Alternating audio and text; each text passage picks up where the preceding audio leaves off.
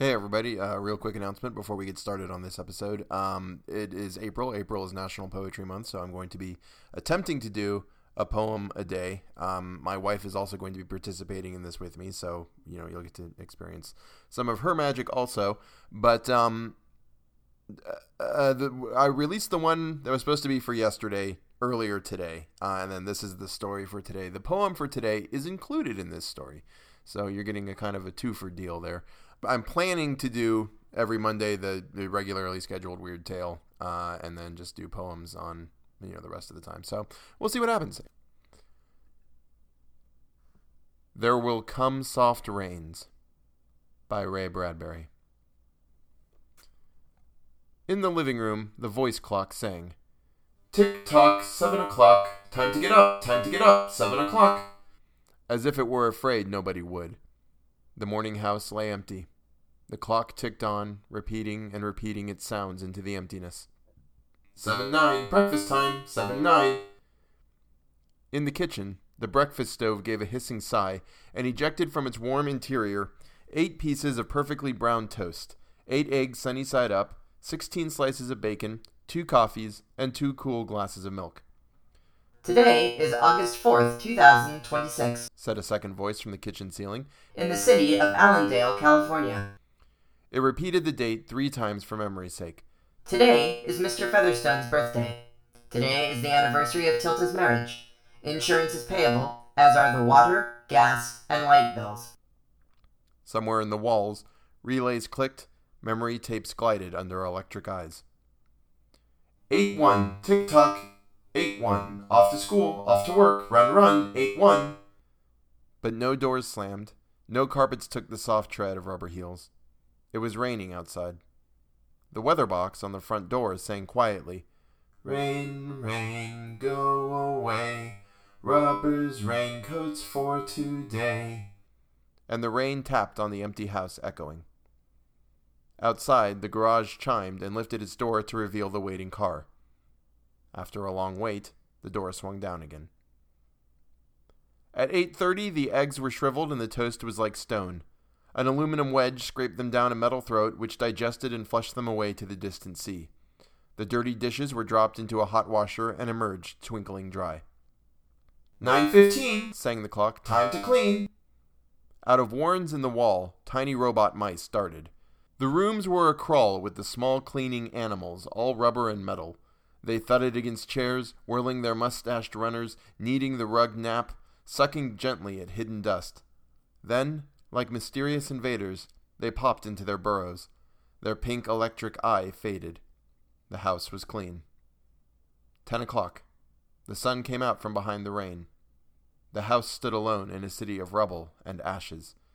This was the one house left standing. At night, the ruined city gave of a radioactive glow which could be seen for miles. 10:15. The garden sprinklers whirled up in golden founts, filling the soft morning air with scatterings of brightness. The water pelted window panes, running down the charred west side where the house had been burned evenly free of its white paint.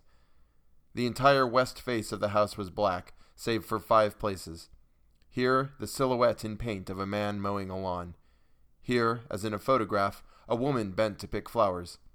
Still farther over, their images burned on wood in one titanic instant, a small boy, hands flung into the air. Higher up, the image of a thrown ball, and opposite him, a girl, hand raised to catch a ball which never came down. The five spots of paint, the man, the woman, the children, the ball, remained. The rest was a thin charcoal layer. The gentle sprinkler rain filled the garden with falling light. Until this day, how well the house had kept its peace. How carefully it had inquired, Who goes there? What's the password? And, getting no answer from the only foxes and whining cats, it had shut up its windows and drawn shades in an old maidenly preoccupation with self protection which bordered on a mechanical paranoia. It quivered at each sound, the house did. If a sparrow brushed a window, the shade snapped up. The bird, startled, flew off. No, not even a bird must touch the house. The house was an altar, with ten thousand attendants, big, small, servicing, attending, in choirs. But the gods had gone away, and the ritual of the religion continued senselessly, uselessly. Twelve noon. A dog whined, shivering on the front porch. The front door recognized the dog voice and opened. The dog, once large and fleshy, but now gone to bone and covered with sores, moved in and through the house tracking mud. Behind it whirred angry mice, angry at having to pick up mud, angry at inconvenience. For not a leaf fragment blew under the door, but what the wall panels flipped open and the copper scrap rats flashed swiftly out. The offending dust, hair, or paper, seized in miniature steel jaws, was raced back to the burrows. There, down tubes which fed into the cellar, it was dropped like evil Baal in a dark corner. The dog ran upstairs, hysterically yelping to each door, at last realizing, as the house realized, that only silence was here. It sniffed the air and scratched the kitchen door. Behind the door, the stove was making pancakes, which filled the house with a rich odor and the scent of maple syrup. The dog frothed at the mouth, lying at the door, sniffing. Its eyes turned to fire. It ran wildly in circles, biting at its tail, spun in a frenzy, and died. It lay in the parlor for an hour. Two o'clock, sang a voice. Delicately sensing decay at last, the regiments of mice hummed out as softly as blown gray leaves in an electrical wind. 2.15. The dog was gone. In the cellar, the incinerator glowed suddenly, and a whirl of sparks leapt up the chimney. 2.35. Bridge tables sprouted from patio walls. Playing cards fluttered onto pads in a shower of pips. Martinis manifested on an oaken bench with egg salad sandwiches. Music played, but the tables were silent and the cards untouched. At four o'clock, the tables folded like great butterflies back through the paneled walls. 4:30. The nursery walls glowed. Animals took shape. Yellow giraffes, blue lions, pink antelopes, lilac panthers cavorting in crystal substance. The walls were glass. They looked out upon color and fantasy. Hidden films clocked through the well oiled sprockets, and the walls lived. The nursery floor was woven to resemble a crisp cereal meadow. Over this ran aluminum roaches and iron crickets, and in the hot, still air, butterflies of delicate red tissue wavered among the sharp aroma of animal spores. There was the sound like a great matted yellow hive of bees within a dark bellows, the lazy bumble of a purring lion and there was the patter of okapi feet, and the murmur of a fresh jungle rain, like other hoofs falling upon the summer starched grass. Now the walls dissolved into distances of parched weed, mile on mile, and warm, endless sky. The animals drew away into thorn breaks and water holes. It was the children's hour. Five o'clock. The bath filled with clear hot water. Six, seven, eight o'clock. The dinner dishes manipulated like magic tricks, and in the study, a click. In the metal stand opposite the hearth, where a fire now blazed up warmly, a cigar popped out, half an inch of soft gray ash on it, smoking, waiting. Nine o'clock. The beds warmed their hidden circuits, for nights were cool here. Nine five. A voice spoke from the study ceiling. Mrs. McClellan, which poem would you like this evening? The house was silent. The voice said at last, Since you express no preference, I shall select a poem at random. Quiet music rose to back the voice. Sara Teasdale, as I recall, your favorite. There will come soft rains and the smell of the ground, and swallows circling with their shimmering sound, and frogs in the pools singing at night and wild plum trees in tremulous white. Robins will wear their feathery fire, whistling their whims on a low fence wire. And not one will know of the war, not one will care at last when it is done. Not one would mind neither bird nor tree if mankind perished utterly. And spring herself, when she woke at dawn, would scarcely know that we were gone. The fire burned on the stone hearth, and the cigar fell away into a mound of quiet ash on its tray. The empty chairs faced each other between the silent walls, and the music played. At ten o'clock, the house began to die. The wind blew. A falling tree bough crashed through the kitchen window.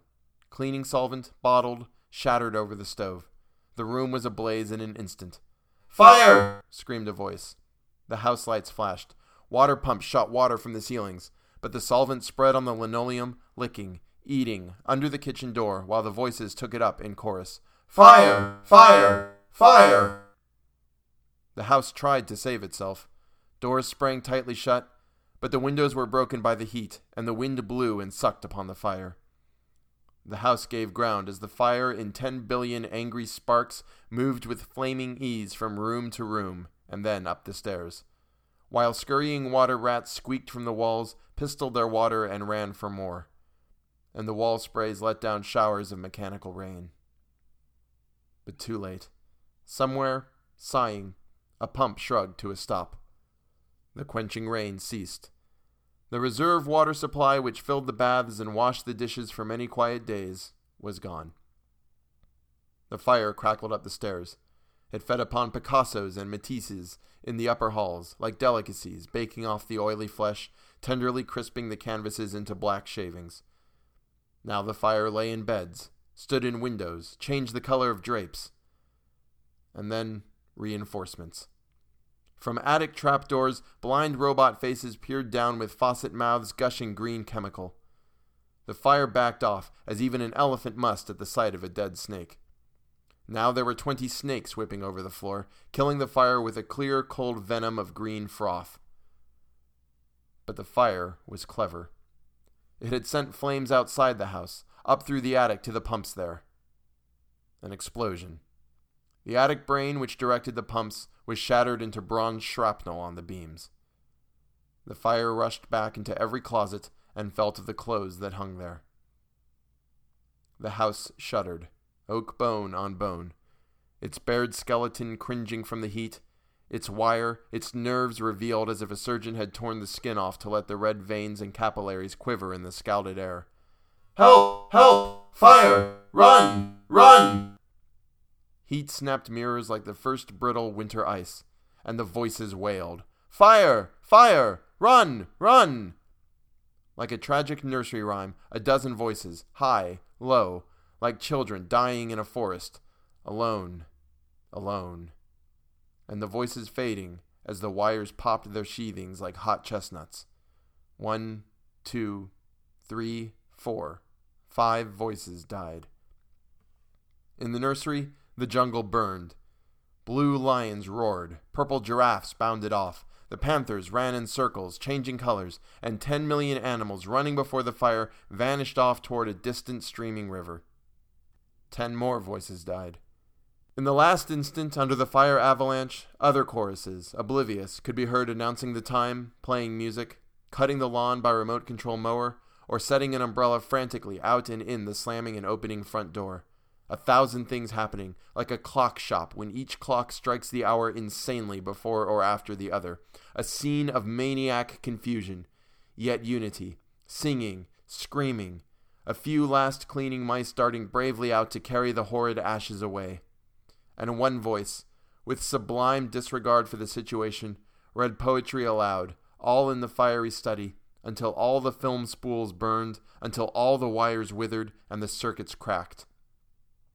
The fire burst the house and let it slam flat down, puffing out skirts of spark and smoke. In the kitchen, an instant before the rain of fire and timber, the stove could be seen making breakfasts at a psychopathic rate. Ten dozen eggs, six loaves of toast, twenty dozen bacon strips, which, eaten by fire, started the stove working again, hysterically hissing. The crash. The attic smashing into the kitchen and parlor, the parlor into cellar, cellar into subcellar deep freeze, armchair, film tapes, circuits, beds, and all like skeletons thrown in a cluttered mound deep under. Smoke and silence. A great quantity of smoke. Dawn showed faintly in the east. Among the ruins, one wall stood alone. Within the wall, a last voice said over and over, again and again, even as the sun rose to shine upon the heaped rubble and steam. Today is August 5th, 2026. Today is August 5th, 2026. Today is August 5th, 2026. Today is August, August, August 5th, 2026. Today is August, August. August, August 5th, 2026. Today is August, August, August 5th, 2026.